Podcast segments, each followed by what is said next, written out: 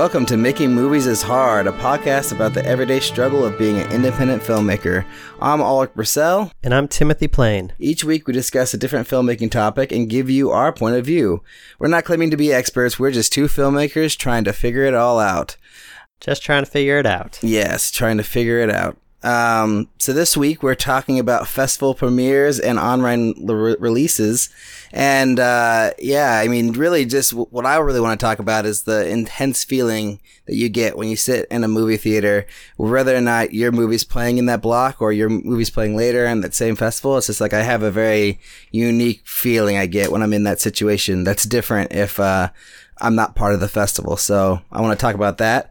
But first, I guess right now I'm sort of feeling a little down in the dumps and, uh, I don't, Uh-oh. don't know why. Um, When did it start? I don't did it know. start after the film festival or before the film festival? Let's pinpoint this. Oh, and after, I mean, it basically started sometime in the midday yesterday. Um, Huh. so I don't know if it's directly related to the online online release or anything, or if it's just, I don't know. I think it's just this feeling of like failing at everything, you know? I thought this is the only something that I felt. No, I feel it too. I mean, I just I feel like I have so many things I have to be I should be doing and so many things that should be happening and I'm not doing any of them. And I think part of it is cuz like with brother I'm pretty much locked into a time frame where there is like absolutely nothing I can do right now. Like I'm basically uh-huh. waiting for shots. I have a deadline. We ha- we know exactly what we need. I already have some of the shots I wanted delivered. So it's like we're making good progress and I've got the color correction scheduled. So everything's like as far up as it can be on that. But maybe I just feel like I wish it was already done, but there's nothing I can do. I mean, you probably feel this like times of gazillion, right? I mean, with your short film. Yeah, I think every once in a while it just kind of hits you, especially when like you're so close to finishing a film, but then you know that once it's done, you're gonna be sitting on it for a while, waiting for the that release date. Like over my dead body was done since May, I think, right? yeah, it's been done for a long time. And so you have that feel, that kind of like anxious feeling of, what am I doing? Like nothing's happening. I finished this film, but nothing's changed. Yeah. You Yeah. kind of want you want to feel that movement, some forward progress, and wh- especially when you're in like the finishing stages of a film, and it just doesn't. It's not it doesn't feel real until people see it. yeah. Then it's. It, I I totally get that. But the failure part, I don't understand that. Why why do you feel like a failure right now? Oh, I don't know. I guess because I, I have all these scripts that I, I need to read for various reasons, and then there's a lot of things I want to write, and I haven't really done any of them. And so you're being less productive than you want to be. yeah, yeah, I guess so. I mean, I think I wasn't terribly unproductive yesterday, but I mean, I think today is a good day because I don't have a lot of uh, of my own, um, you know, corporate work to do today, and I have a lot of time where I can just spend on the creative stuff. And I think if I like read any of the scripts for any amount of time, so like if I just schedule like two hours to read, and I just read in those two hours, and then I schedule two hours to write, and I just write in those two hours, I think uh, that'll make me feel way better about everything.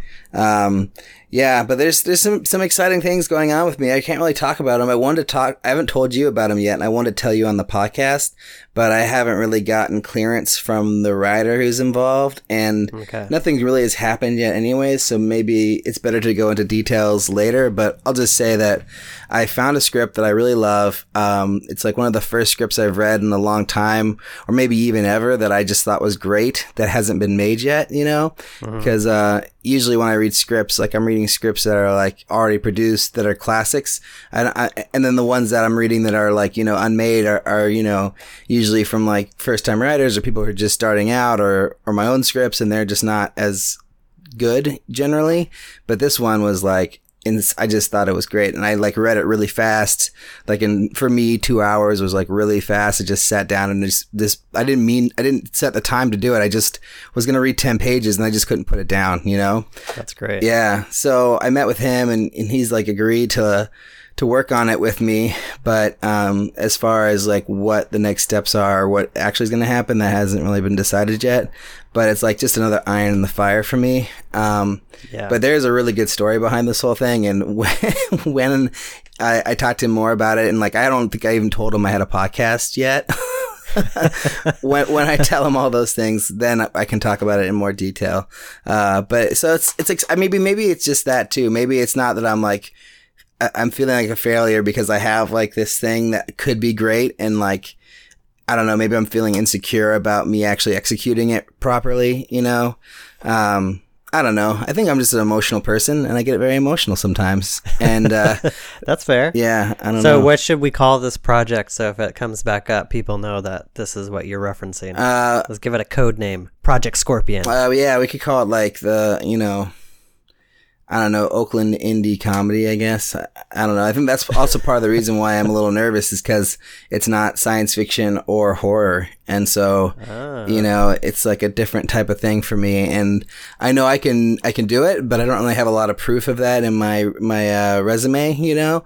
Uh, Right. so it's probably going to be like a thing where we'd have to make part of it first to like prove to the world that we're the right team to, to make the feature length. But I'm really excited about it, you know. Um, and I got him because I think, you know, it had been sitting for a long time. So I think when I met with him, I was like just exploding with the enthusiasm about his script. I think I got him really excited about it too. Yeah. So, you um, probably gave up on it. It's like, ah, nothing's ever going to happen with my script. yeah. And I basically read it and I just kind of felt like it needed to be made. I spent some time, maybe two years ago, right after I finished Spirit Machine. I, I spent time trying to find scripts, Mm. and I was on on Inktip. Um, I was on Zoetrope. Uh huh. Um, just asking people for scripts. And man, is it hard to find a good script? How m- there are so many scripts out there, though. How many did There you read? ton. Oh, I don't even know. Give me like a number, like 10, 20, 30. Uh, probably like fifty. Oh my God. And 50 out of 50, like there weren't any that you thought were like great. I found a few and I pursued them, but yeah, I mean, uh, out of 50, yeah, it's like you only find like a few, like two scripts. And then there's some that are like pretty good that you feel like you could help shape if it's the right opportunity. The writer is kind of open to it. But yeah, for the most part, it's just you kind of see a script that nothing's working Mm. and not like there's not even like enough there to mold into anything. So it's it's a it was disheartening. I I did that for a while and then I just decided I can just I'll just write a script. I can write a better script than most of these scripts out there. yeah, that's funny. Yeah. And then I then I went back down the rabbit hole of like I can't write a script. yeah, that's funny. I mean, I, I've I've sort of been up and down that same path. I have definitely haven't read that many scripts, you know. But I mean, I was definitely asking people about, oh, can I read your script? Oh, I've heard, you know, and like you told me you're a writer. Like, what do you have? And like, pretty much either reading things and not liking them, or uh, finding people like unwilling to share their work because they're saving it for themselves, or they're it's not done, or they're insecure, or whatever, you know. So then I kind of went back and sort of decided that I had to just write my own thing because that was the only way it was I was gonna make anything, you know. Um, Yeah. But I just I, I definitely realized my shortcomings as a writer, you know. And I mean, not to say I can't be better one day, and I'm sure I will get better, but I just feel like there are people, especially after reading that script, I was like, there's just people who are really good at you know that that art form, and I should just try to find those yeah, people. Exactly. Well, yeah, if, that's, if all your time is spent writing, you're going to get really good at writing. But if, like you and me, we're also dedicating some of our time to cinematography and directing and you know other disciplines, then it makes it harder for us to get really good at writing. At least the way I feel. I know how to do it. I just don't have as much talent as other people to do it in a way that's smart. Yeah. Um. So, what about you, man? What's going on with you right now? Anything interesting? Um, I feel like most of everything that happened over the last week fits into the topic of the week. And, Right. you know, releasing Over My Dead Body at the festival and then online has taken up all my time. It's like pretty much consuming me right now. So I think I'll cover most of that. I mean, what we could do is answer a question we got on Twitter yesterday. Yeah, let's do it. Um, from Perry Wexelberg at the Yeah. Wexel. Mhm. Um, yeah, he's a he's actually a really good friend of mine. I've known him for 20 years. oh, cool. So it's kind of cool that he wrote in. Um, so he writes, uh, "Do you see your movies as works of art, or are they popular entertainment? What is the relationship between art and indie film?" We just talked about this, I felt. Yeah, a little bit. because I've, I've kind of gone through a revolution of like come, like come full circle back to the way I, I looked at movies as a kid. Mm-hmm. Like what really attracted me to movies when I was younger was the popular entertainment part of it. And I just liked being entertained. I liked really cool ideas. I liked like cool visual effects and interesting stories and characters. And then as I got more and more nerded out on the film aspect of it, then I became more of like a film snob. And then you start getting into like the Kubrick stuff, and you're just like, oh man, film is art. Um, Apocalypse Now is like my favorite movie in high school. Mm. And then going to college, and then you're around other people that are super into films, and then you start like kind of looking at films more as art than you do as popular entertainment. And then kind of the the view of indie films is is like yeah it's more about people trying to do something that they can't do inside the hollywood system which ends up seeming more like art than it does you know popular entertainment Hmm. depend depending on you know what who the filmmaker is but you know someone like pt anderson definitely like verges more on art Oh yeah. and then now, like over the last few years, like I've been more and more interested in like the popular aspect of films and just like wanting to be entertained. So I see it as both. hmm. But film is one of I think we said this in the last episode. Film is one of the only art forms where you you rely on the business aspect to to maintain. Like you can do most other art forms and it doesn't matter so much if people see it or not because you can it's not as expensive, but film is so expensive that you kind of ha- it kind of has to be entertaining. Yeah.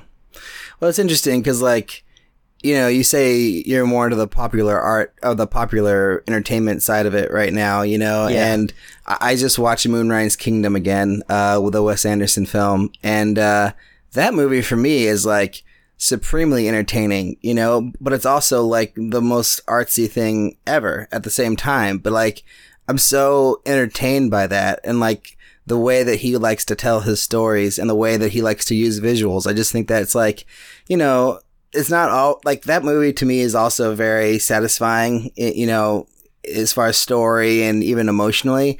But, um, I just think like I just I like watch that movie and it's just so much fun. It's just so like he's every chance he gets to like, you know, just give you the the most interesting canvas to look at, you know, and like the most interesting oddball characters. They're just like to me they're endlessly entertaining, you know, and so I don't know. It's funny that this because then that wouldn't be considered popular entertainment by any means. But to me, it, it feels Yeah. like it. You know, It's not pop culture, it's definitely entertaining. But I think there's also art films that just are kind of unwatchable and they just kind of exist for the sake of just being art, you know? right? Yeah, like And that's like uh, a whole other thing. I think there's like definitely different shades of filmmaking and people like different things for sure. Maybe like the the distinction between entertainment and art is it's a thin one, I think. I don't know. Like how what what is art anyways? Yeah, it's a good question because like I think of some of the most popular, the most famous popular entertainment type movies, like the first Terminator or, or the first Alien or even the second Aliens and the Terminator 2. And those are going to be considered like, you know, the biggest popular entertainment films of all time, the biggest blockbusters, whatever. But to me, those are like amazing works of art, you know? Mhm. And I think people are trying to go after that these days. Like, I think, you know, I mean, I'm not going to say Chappie is as good as Terminator 2 or Aliens, but he's definitely striving for that. Like, he's he's striving for something that's like su- supremely entertaining, like big popular entertainment, and something that you can look at and say this is a work of art. So it sounds like in your head the distinction between art and like popular entertainment is if something is kind of disposable, like you watch it and then you can forget about it and that's it, then it's just entertainment. But if it's entertaining but it has like some something deeper in it, then it's art. Yeah, absolutely. And I mean, I think that's why I wanted to make movies in the first place. Is like, you know, especially in my high school and college days, I started watching Woody Allen movies and, um, you know, just uh, like more Scorsese, you know, and, uh, and just discovering these these fine art films or what I think like Raging Bull or whatever. Yeah. Um and or to Oliver Stone, I was watching like Natural Born Killers for the first time and stuff like that.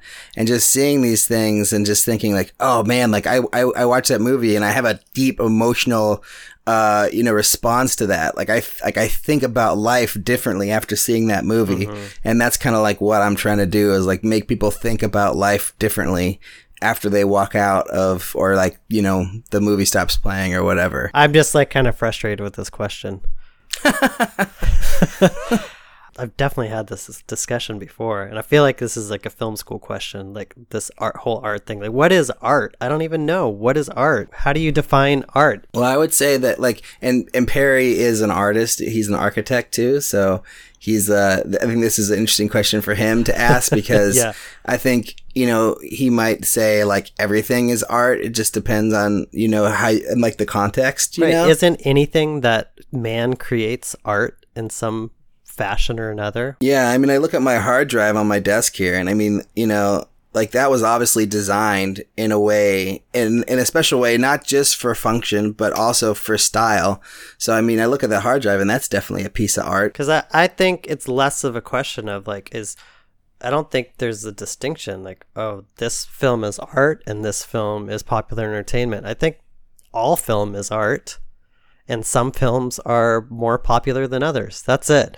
And I think filmmaking is more to me like stories. It's about storytelling. It's just a different format of telling stories to each other. And stories, I think, are deeply important to who we are as people and humanity. It's like it gives meaning to the world. And isn't that what all art does, I guess? It just it helps us create meaning from things. Yeah, I definitely would agree with you that all film is art, but I mean, it, it's sometimes it's hard to it's there's definitely a distinction because like you watch like an Adam Sandler comedy, like let's say The Wedding Singer, for example, and that movie is basically like you know the the camera and the technical stuff basically just serves for the the artists and the actors to do their thing. You know, they're not necessarily like choosing very. I mean, I don't know. Maybe this isn't fair, but it, it doesn't seem like it's a very arty fil- film. It's not an arty film, but that doesn't mean it's not art. No, but like from the camera standpoint, it's not like. Like okay, like uh Skyfall, like the latest James Bond movie. To me, like you watch, you look at that movie and like every shot seems like, you know, a painting. That's not art though, that's just craft. That what's the difference? Because different artists have different levels of craft and how good they are at things. Like you can't compare the stylings of a comedy to the stylings of an action movie. Well, because like you couldn't not, uh, shoot you couldn't shoot the wedding singer like Skyfall because people would just be like that's not that movie wasn't funny because right. it's taking itself too seriously. Like there's it's, it's a different form of the art, different form. Like you know, I just feel like as far as like the composition in Skyfall, like they're definitely you know they're definitely pulling out all the stops to to really make sure that each frame is extremely interesting and each angle is it's got like a message behind each shot in, in my opinion you know? And then like mm. you but you watch like a comedy and they don't because that's not the point. The point is to let the the the, the comedians do their thing. Let the right. let the actors be seen and so like the jokes can come that can can hit you know? It's almost but, like in comedies you try to get all the techniques of filmmaking out of the way Mm-hmm. You know, exactly. You, you, just you want it to be invisible. Whereas, like in a movie like Skyfall, I think it's more of like, hey, look at how great this shot is, and yeah, you know. and I would, different. Thing. I would like, I would agree with you in like saying that that is its own art form. Like making the camera disappear and the technical stuff disappear is a very fine art, you know. But then doing what Skyfall does is a different type of art, mm-hmm. you know? So I don't know. It sounds like we're in agreement that like, you know, all film is art and then some are more popular than others. right. So then the I like that. That's great. And then the next question is what is the relationship between art and indie film? If I'm going to kind of extract what he's getting at there is people who make indie films aren't always popular entertainment right? Right. They're not always right. the popular ones. And that's why they kind of tend to fall outside the system. The system likes people that are popular because they can sell them and make money. So the relationship is is that the people who aren't making films like everyone else and maybe have a different perspective, a different point of view, are making films outside the system. And that's kind of where indie film has always been. It's it's people operating outside the system and every once in a while some of those people hit and they become popular, but not a lot of them. Right. Yeah. I would say that's pretty accurate. Um, but I mean, what's the relationship between art and indie film? I mean, I think he, he probably wants us to say like indie film is art and popular entertainment isn't. And, but I don't feel that way I don't at feel that way all. either. I, I think that's unfair. Yeah. I mean, I feel like, I don't know. I, I feel like indie film is, is, uh, the art that you don't necessarily see, you know? It's like, cause it doesn't get out, pushed out into the world in a big way and you have to find it. It's just like the little art gallery that doesn't have, you know, notoriety and, and tons of people coming to it every, every day or every weekend or whatever, you know? Right. If we were to if we were to take this question and then apply it to like paintings, would you say that any painting that's a famous painting isn't art because it became popular? Yeah. That's you know, a, it's the that's a same good point. thing. It's all art. Everything in a museum is art. Some paintings are more famous than others. That doesn't mean that they're necessarily better than others. There's unknown paintings that are amazing. It's just some of it has to do with marketing too, right? Yeah.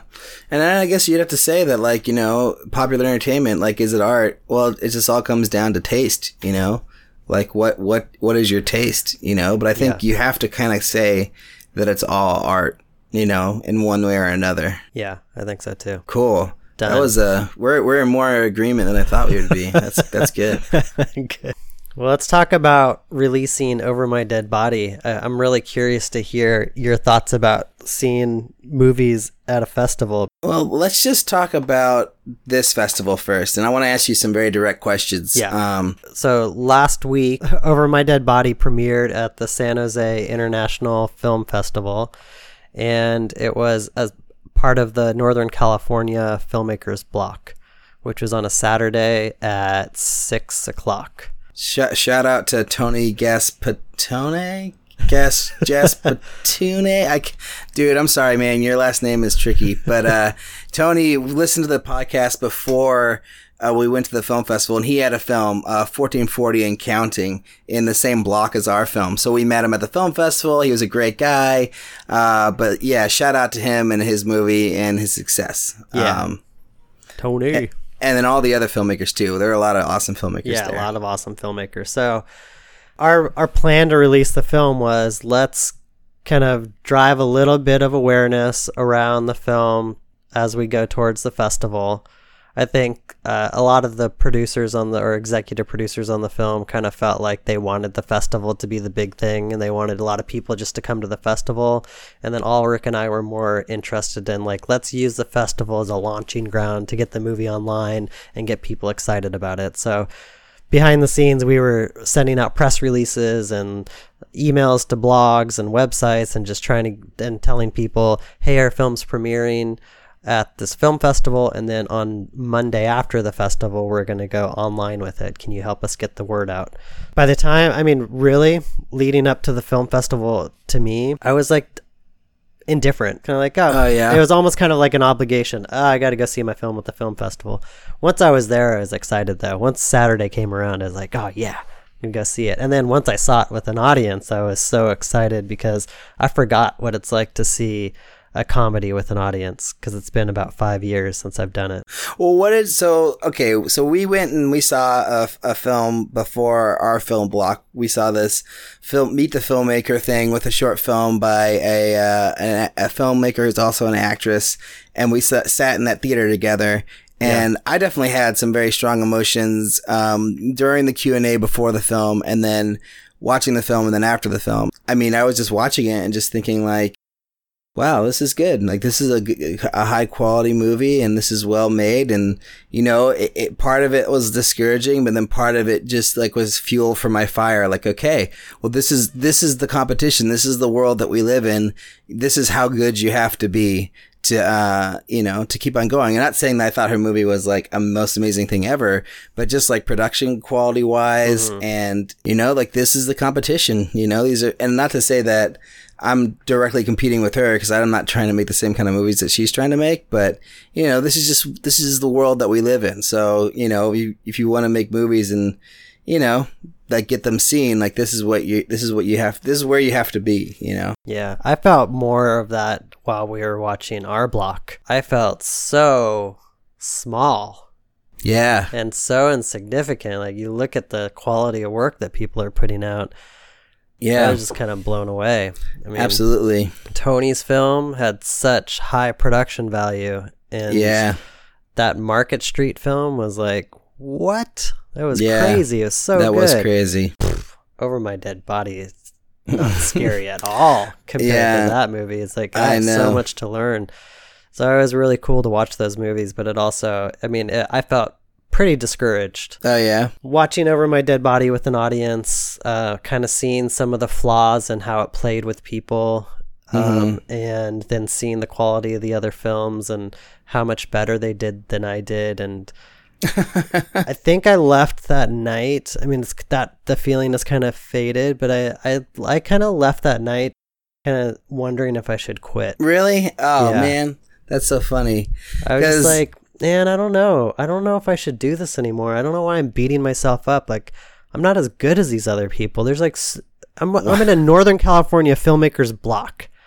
This is this is my biggest competition because I live around these guys. Right. Like, they're only gonna Hollywood's only gonna take so many Northern California filmmakers, right? Well, they're gonna take Tony over me. You know, they're gonna they're gonna take this Market Street dude over me. Psst. And I, once Spirit Machine comes out, it's not gonna even like live up to any of these films. Like, uh, I don't know, man. I don't know if I should do this. I mean, that the That's so feeling's funny. gone now, but I was I was just kind of like, shit. What am I doing? Well, that's interesting because, like, I didn't really feel. I, I definitely felt like, yeah, these are some awesome movies, and I kind of felt like it's just more more of the same feeling that I had on the other film festivals I've been to, where like all the the films that I play with are like epically good, you know, like great production value, like interesting stories, and uh, you know, just it was just more of that. And like, I mean, they had two time travel stories in that block, and I love Yeah. time travel. So I was just like a kid in the candy store. I was like, oh my god, time travel, sweet horror on Market Street. Oh man, this is great. Um, but I definitely felt that, um, you know, our film compared to the other films, I, I definitely felt like it was deserving to be there. Like I didn't feel like, oh wow, like all these movies are so great and ours isn't so good. Like I kind of felt like, you know, I, I felt it was definitely a different type of story than the rest of them, but I think that's why it's interesting because it's not the same type of story and it was not told in the same way that the other ones were necessarily. And, um, I feel like there was a, a nice little arc in our story, you know, and I felt like the audience reaction definitely spoke to that. You know, like people were laughing, people were down. They like you could feel that they were engaged, and it's like that's a really great feeling to to feel from the audience. You know, Yeah. yeah, I felt good about it. And I mean, you know, part of my emotion, and I, I don't know if this was in that block or in the other film, but I just sort of felt like, you know, like there's just so many stories being told and so many people making movies. I, I, I mean, I wouldn't think that I should quit, but I felt like before I t- make my next movie, like I need to really make sure that this, this story is, is a very interesting story and, and deserving of being made mm-hmm. because you, the, the last thing that you want to do is make something that's derivative of everything else.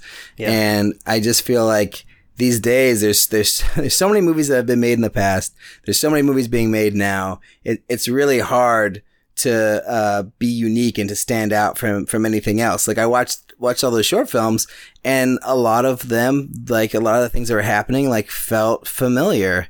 You know, it, it just raised that bar again. It's like I have to be better. I have to try harder. Like I have to come up with like something really interesting to say and a new, different way to say it. You know, and and and that's what it's going to take to to stand out against what's coming next. It's just there's so many things out there. It's like you need you need to have something unique to say. I guess is what I'm what I'm getting at. Mm-hmm.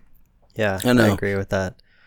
So if you haven't seen Over My Dead Body, stop the podcast right now and go watch it because I want to talk specifically about what I thought I could have done better. because seeing it with an audience was cool because I could really hear how they reacted to things. And the first fault that I saw was the opening wasn't scary enough, and I didn't Hmm. put the camera in the right spots. Hmm. I think the problem was that I didn't go back and look at uh, scary scenes and learn from them. And I just kind of pulled stuff out of my head and was like, oh, that's going to work. That's going to work. And that was dumb of me because I think it could have been that opening scene could have been so much scarier and so much better if I would have just even put the camera behind her as she's like come going towards the door. And I think some I think that was my idea originally. Um, but I didn't fight for it because there's logistical problems with doing it. Something has to do with like how we lit it, or I don't remember exactly what it was. Yeah, I, I would have designed that whole opening scene different with her dancing, with the the low shot going towards the door, the way she approached the door. All of that to me is doesn't work.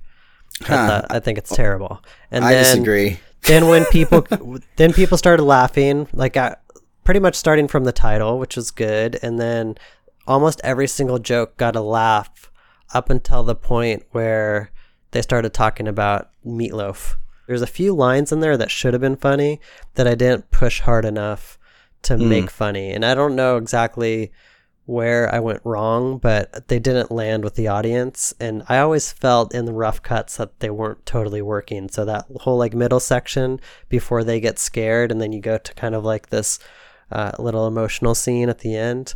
I just feel like there's a few misses in there. And then the end, I feel like there should have been like I felt like the audience wanted to laugh like one more time because they were laughing so much, and then it gets really heavy and serious and emotional, and I feel like there should have been like one more joke in there. Well, One, they, like, they laughed at thing. the at the teaser at the and then the- yeah, and then you come back and I think that's funny, but I feel like there might there could have been something better. Yeah, I mean, I don't, I don't know what you would have done in that end end bit where she's getting really emotional and they come together because I don't the, a joke there wouldn't have been right, you know. Maybe. Um, it's so so. My opinion about this stuff, it's really hard to gauge whether people are scared or not because they're not going to be screaming all the way through anything. Oh, haven't know? you seen the trailers for Paranormal Activity 4? The audience is like they're screaming the whole time. Yeah, but that's not what we're doing. That's No, not I the know. type of that's not the type of of horror that we did in that opening sequence. Yeah. I love that opening sequence by the way. I think it's great. Like I just I love the way that we shot it. I love the way it looks. I do think it builds tension. Um I don't think it's overly scary, but I think you're definitely, you know, you're you're you're, you're bringing it up, you know, and then you know, then you take it away with the with the flowers and the way that she reacts and then the comedy begins but i think it's a really i think you wouldn't get laughs the same way uh if you try to to shove the horror down their throats Hmm. you know like i think doing it in the way that we did it was was good and it fe- it feels right for it you know because there's nothing worse than like a, a film trying to scare you and failing you know and if you Right. try to scare them uh, the audience too much in the beginning i think it would detract from the comedy that comes just a minute after that Maybe, but I my theory going into shooting this movie was horror and comedy work together because if like let's say you come home and your wife is hiding somewhere and then she scares you and you scream and then you immediately like become self-conscious and start laughing that you screamed at, at being scared. mm-hmm So I think that I think there's something interesting about that self-conscious feeling of like, all right, I just got scared, but there was nothing really to be scared of, and then you can laugh that I I wanted to try to do that. So I wanted that opening scene to be really really scary, and then diffuse it with the this the flowers and be like, nope, this guy's just here for a date.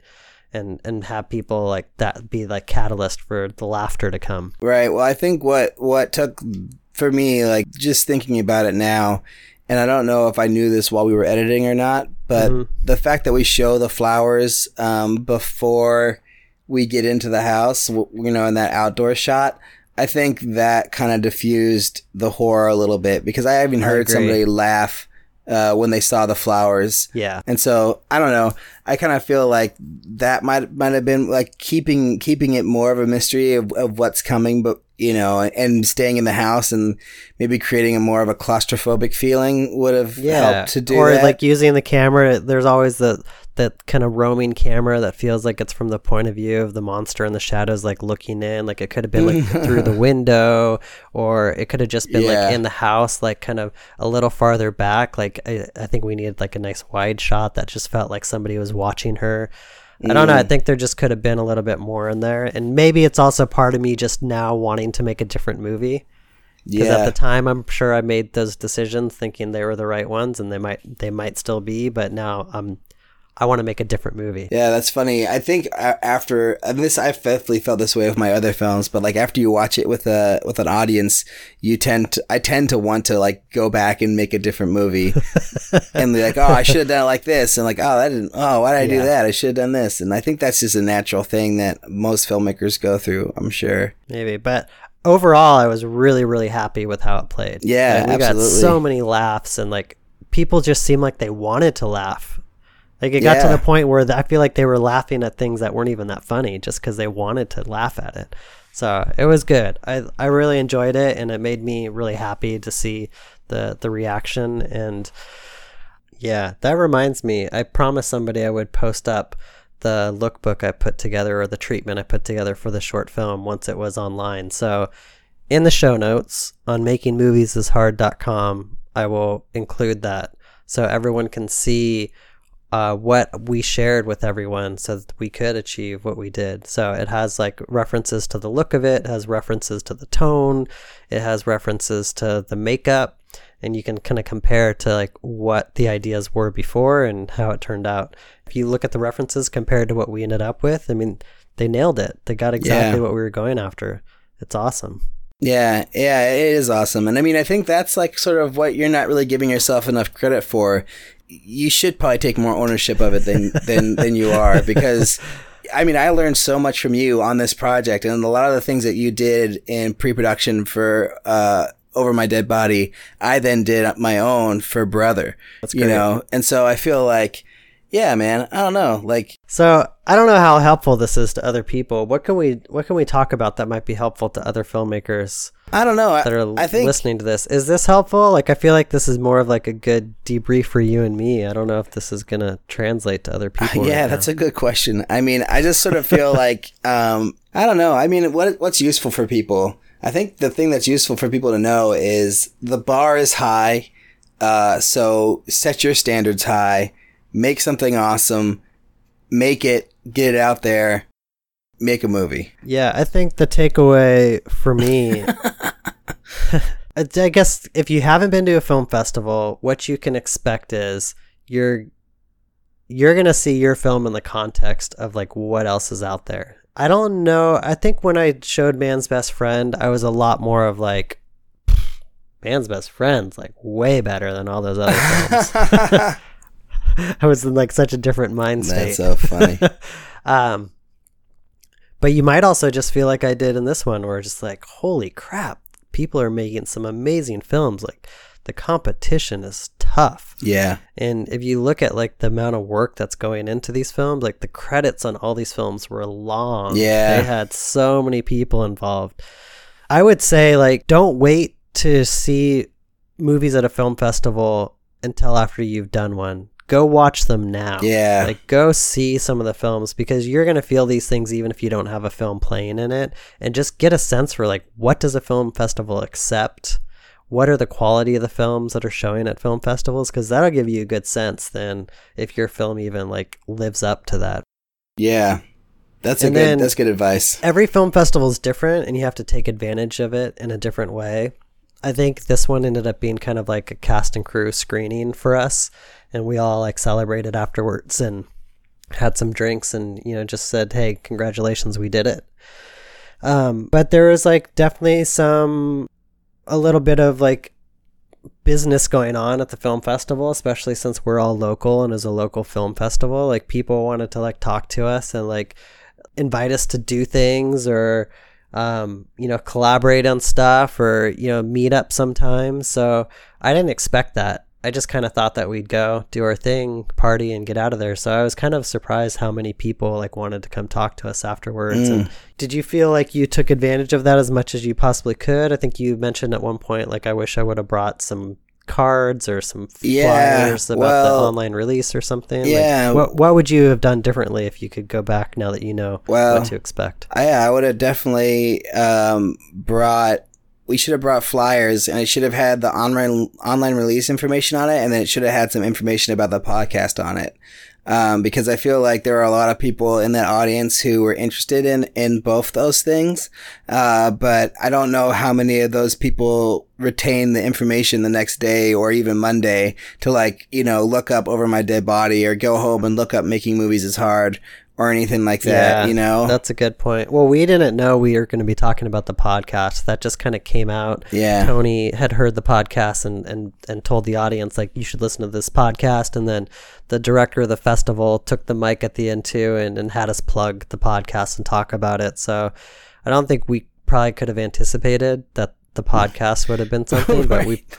We probably, knowing that the online release was just a few days away, we probably definitely should have had flyers. So Yeah. You know, I think those are things I would have done differently and that's things I've done in the past is had had postcards and made up and things like that, but I guess I just didn't think that it mattered for this one for some reason, but I mean, I think it always matters and especially when you're trying to get somebody to do something actionable, which we were, uh, a flyer is a good thing to have, you know. Um yeah. but I, I mean, I wish I could have talked to more people, and I wish I could have seen more movies. I wish I could have gone the next day.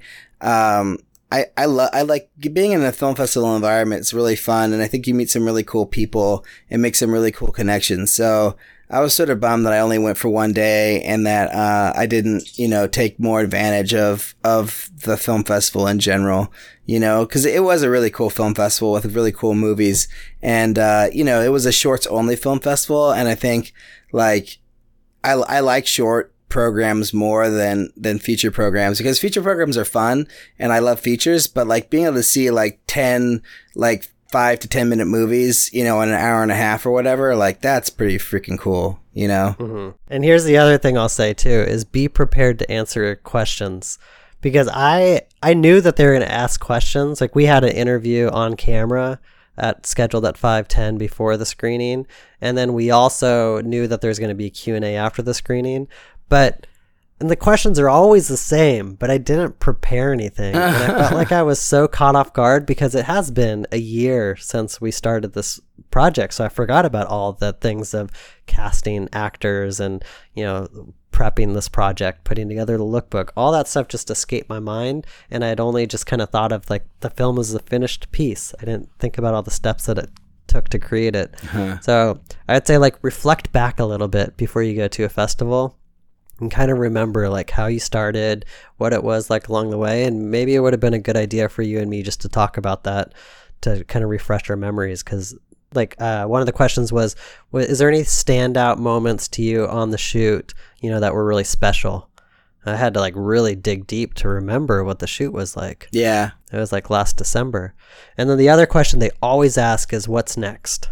Oh yeah and i did not have an answer prepared Oh, it's so hard right now for me, man, because I got like a lot of irons in the fire, you know. Like I have my short film coming out, which is like, you know, the obvious thing to talk about. But I mean, I've also got two other things that I might that I want to make soon. I've got like this this feature that I'm attached to, and then now uh, this other thing I just found that I'm like trying to make happen. So there's just so many things to talk about. And then like, you know, in that context, like I'm the producer, like I don't really want to take a lot of time talking about what I'm doing next. So I just like, you know, plug brother a little bit and sort of passed it to you. But I mean, there's just so many different things happening. Yeah. The way that I look at that question is I think you need to be smart about it because you have to imagine that there might be somebody in the audience that after seeing your film could potentially want to work with you. So you shouldn't make it sound like you have so many things going on that you're not focused. I would if you have a bunch of projects, I think you should just choose one and just say this is what I'm planning to do. Right. So the my answer at the festival was I just kept talking about like next I want to do a feature. mm-hmm. Just you know, just plain simple as that. Like it, I have uh obviously a bunch of features that I'm trying to get off the ground, um, and I didn't want to plug a specific one, but I, I thought that was like my next good move. Yeah, that was a good answer. You know, I, I think I think keeping it simple is also important. You know, Yeah. And so we'll I think we'll talk more about the online release. We're only halfway through our week. Uh or, or like we're 2 days into it at this point. right? Um but let's just talk about like what are some of the struggles that we're facing with the online release. Uh, I'm I'm finding that the struggle is getting people to watch it. Like we're getting a lot of impressions. Like we're written up in a bunch of places. Um, I think through film shortage, we had something ridiculous, some an, a ridiculous amount of Facebook shares. It was like 205 or something like that. Yeah, but less than 200 views on the film when that happened. yeah. There's like how that math doesn't make sense. Why are, why would people share a film they're not watching? Because because you you think like each Facebook share should get you about 10 views roughly, Even just one view. Right. Why? right? Why would somebody share the film and not watch it? So it just it's weird. I'm like so confused about this whole thing and yeah, and then yeah, I mean if it gets shared, shouldn't somebody also just click on it? Like at least one person if it goes out to like a hundred Facebook friends, don't you think at least one of them would click on it? Yeah. Oh, know, so I it's just trying to convince people to to watch it. It's it's hard, man. It's- I was telling somebody yesterday, this is almost as hard as like making the movie, just getting people to watch Oh it. Oh yeah. And then one of the things that we don't have as as much as uh, Strange Thing did was we don't have as many comments or likes on the video because I think I had like seven or eight comments on the first day or two, and I think we have like one comment right now. Um, So I don't know. I mean, I think we just need to keep on pushing it, and uh, you know, I had a busy work day yesterday, so I didn't really push it very much, but I think I'm gonna push more today. But it's like trying to find that that right balance of posting it and and not oversaturating your feed with posts, you know, and Not being spam. yeah, and I and you made a really beautiful a couple beautiful images last night, and I think using those is going to help, uh, you know, get some awareness and some attention. And uh, you know, I, honestly, like I think there's probably some still still some more articles to be ri- written about it, and still some more posts to be made. So we'll see what we'll see what materializes in the next you know week or two. Yeah. What I am happy about is that this coincides with Halloween. Oh, yeah. And that's such a, a mis- an accident. We did not n- plan that. It just kind of happened because we waited for the San Jose International Short Film Festival, which just happened to be the week before Halloween. Like that's Yeah. such a good coincidence because this is a perfect Halloween movie. Oh yeah, But it also might make it harder because the market's saturated with other Halloween movies. Well, I think like a lot of the places that we sent the the film to, we might see articles written about it on Halloween because it fits with the theme, you know. yeah. Um, but we'll wait and see. I mean, I think we just need to keep on it, you know. And uh, my biggest thing with Strange Thing is I probably like spent Monday completely all over posting and writing and responding and being active, and then maybe a little bit on the, next day, and then a little bit on the next day, and then basically a week later. Uh, besides responding to all the the you know action I got the, on that huge article that was written, uh, I didn't really do much else. You know, I was kind of like just sort of satisfied, and I just stopped. But I think like just keeping sending, keep on sending it out. Like find new blogs to send it to. I mean, it doesn't matter that it's not a premiere. Like we should just keep on pushing Yeah. it for like a month. You know, Yeah, and just agree. if we keep on it, we're just going to get more and more attention. So I think the worst thing that we could do at this point is just stop. And I think we just need to continue and continue in a proper way that, that doesn't feel like we're hitting people over the head with it, but that we're just consistently talking about it and being active and pushing it out there, you know? Yeah.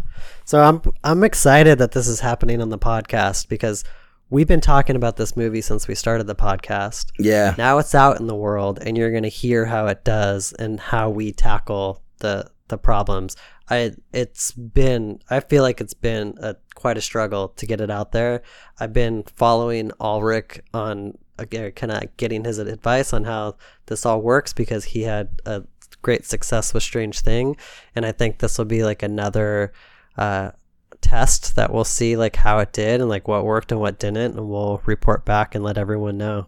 But it is just kind of like baffling right now, like to have two. I'm looking at right now film shortage, 218 Facebook shares on film shortage on, within two days.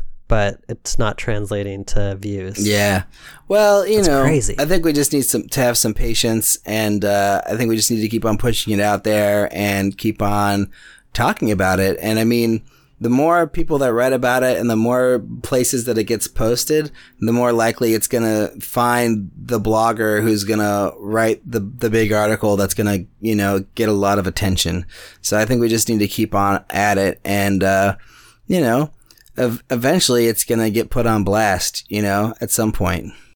I hope so. Um, my boss said something really nice to me yesterday. Oh yeah. He ca- came in my office, shook my hand, and he said, "This is your best film to date." Oh, that's awesome, man! like, Congratulations. So that that felt good. I I feel I'm feeling way better now after getting reviews on the film and hearing from people that I respect, and everyone seems to like it. No one's telling me that they hate it, so that's good. Yeah, it's a really it's a it's a it's a it's a crowd pleaser, man. You know, and it's it's fun, it's weird, it's goofy, um, and uh, the performances are really great. I'm I'm so charmed by both the actors uh, every time I watch it, especially in the on in the big screen on in the theater, and I'm really proud of it, dude. Like I think it, you know, especially from a producer standpoint, I think I think we nailed it. You know, Yeah. But uh, but yeah, I mean, it's funny that that we made that movie, and then basically out of making that that short film, we the the podcast was born.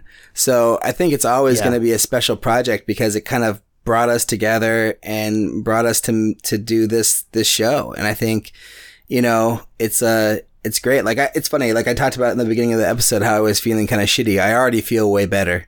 Uh, just talking to you for an hour. It's Good. like, oh, dude, I feel great. This is awesome. I, we probably should have done the podcast like on Sunday. so Yeah. we could have captured some of those feelings a little a little bit more immediately, like we did after the Andrew Schrader interview. Yeah, Um, I was feeling very emotional. Let's put it that way.